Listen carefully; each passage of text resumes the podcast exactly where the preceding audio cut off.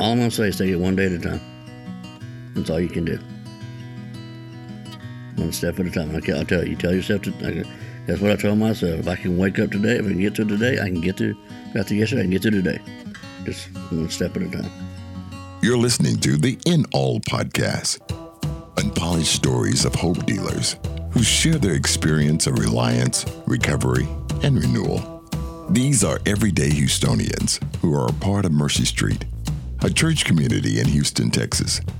We believe God is in all places and working in all people to create a safe harbor of hope and restoration. Go to inallexperience.org to find your story in all stories and see how we all find God in all our stories.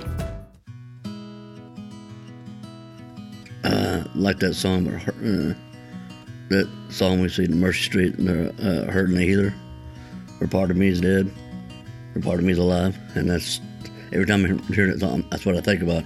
Because part of me, when she passed away, died, but there's part of me that's still still living. Well, she was born with a congenital heart disease, and the doctors basically told her parents she wouldn't live past 16.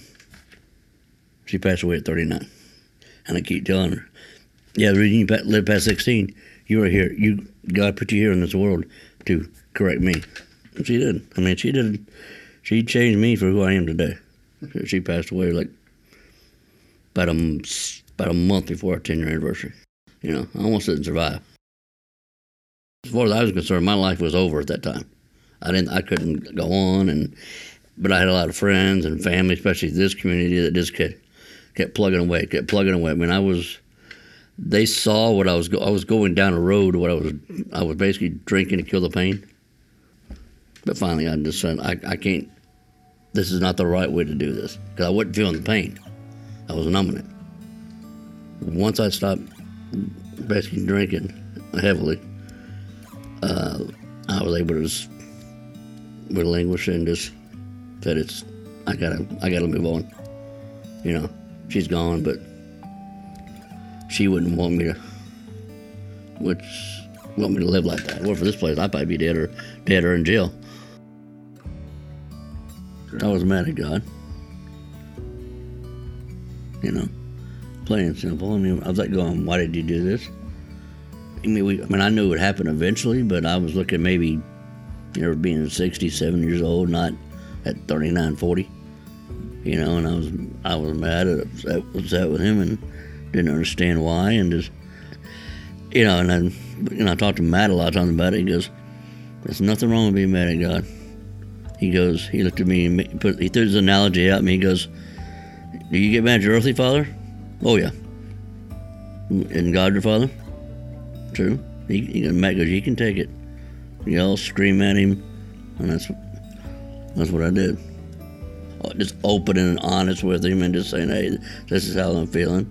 And then I, a lot, I mean, I did go to a, you know, I, I was having so much hard time dealing with losing her, then I went to a psychiatrist for a little bit, just just to get through that, and he that helped me a lot. And just uh, he he told me one time, you know what, you know, talking about how I was feeling back towards Catherine. He goes, write a letter to her, tell her how you're feeling, and that's what I did.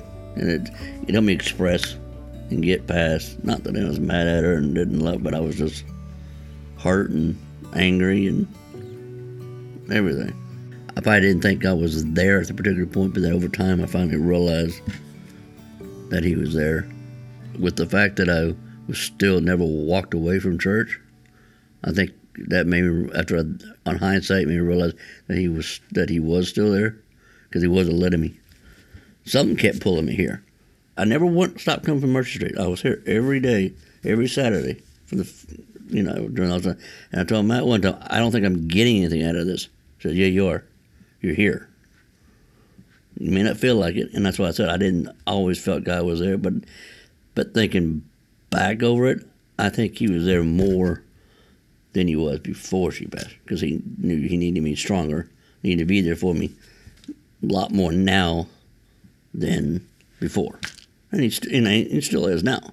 So, but I don't. I never felt. I always felt like I belong here. You know, it doesn't matter where you come from. I mean, you can come in a suit and tie, or you can come up with torn jeans. You know, and I'm a you know say a phrase that Matt used to say all the time.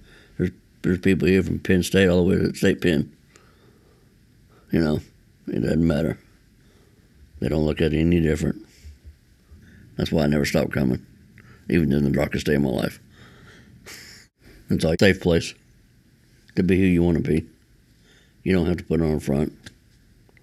You know, unlike you know some churches where you've got to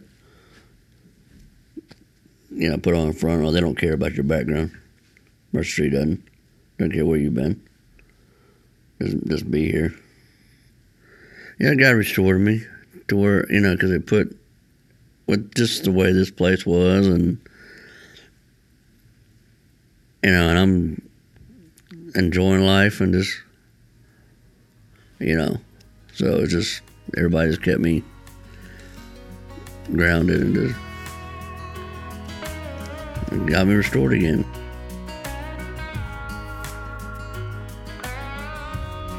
I would get, you know, one thing is that, you know, just don't take life for granted. It's too short. You never know when it's gonna, you never know when it's gonna happen. And also don't, I would probably go and tell my other past selves that just don't not face the pain. The long, the longer you don't face the pain, you're not going to get through it. If you're hiding it, just bearing it with, with whatever with drugs, alcohol, whatever, you're not to relinquish the pain. That's the only way you're to get through that. You know, and I wish I had done that sooner. But again, there's really no timetable in grief. It's just your own time. But I wish I'd not. I wish I'd maybe if I hadn't, you know, killed the pain, I might have been able to move on sooner. But as soon as I let go of, totally let go of my past with, with Catherine, Jeannie came available.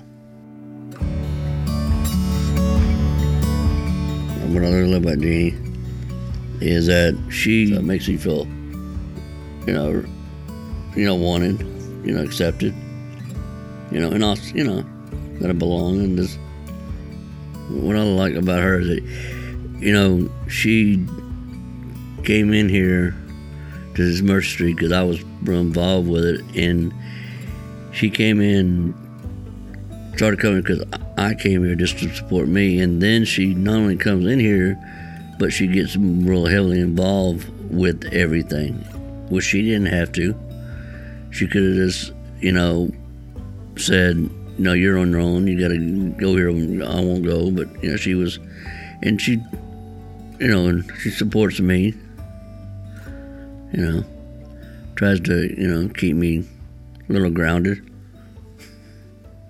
And also the fact the way that I felt belonged that when I got married to Jeannie, I brought Jeannie in the play. That was, are they, are they going to compare to Catherine? Are they going to, they're going to do this? They're going to be awkward? Is it? No, they accepted, you know, 100%.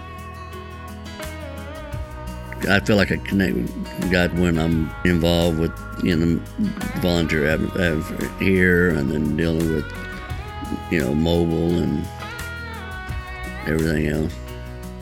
And you know, I said part of setup takedown team. Uh, uh, organize the merchandise table, pick people to run that deal. That's covered. And then I'm involved with uh, Mercy Street Mobile on a regular, on a pretty regular basis. People are, people are counting me get it done. And that's the way it should be. And weren't for this place, it would not be here.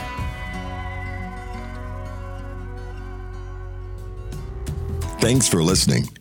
When we gather in homes or coffee shops to listen to the In All podcast, we've saved you a seat.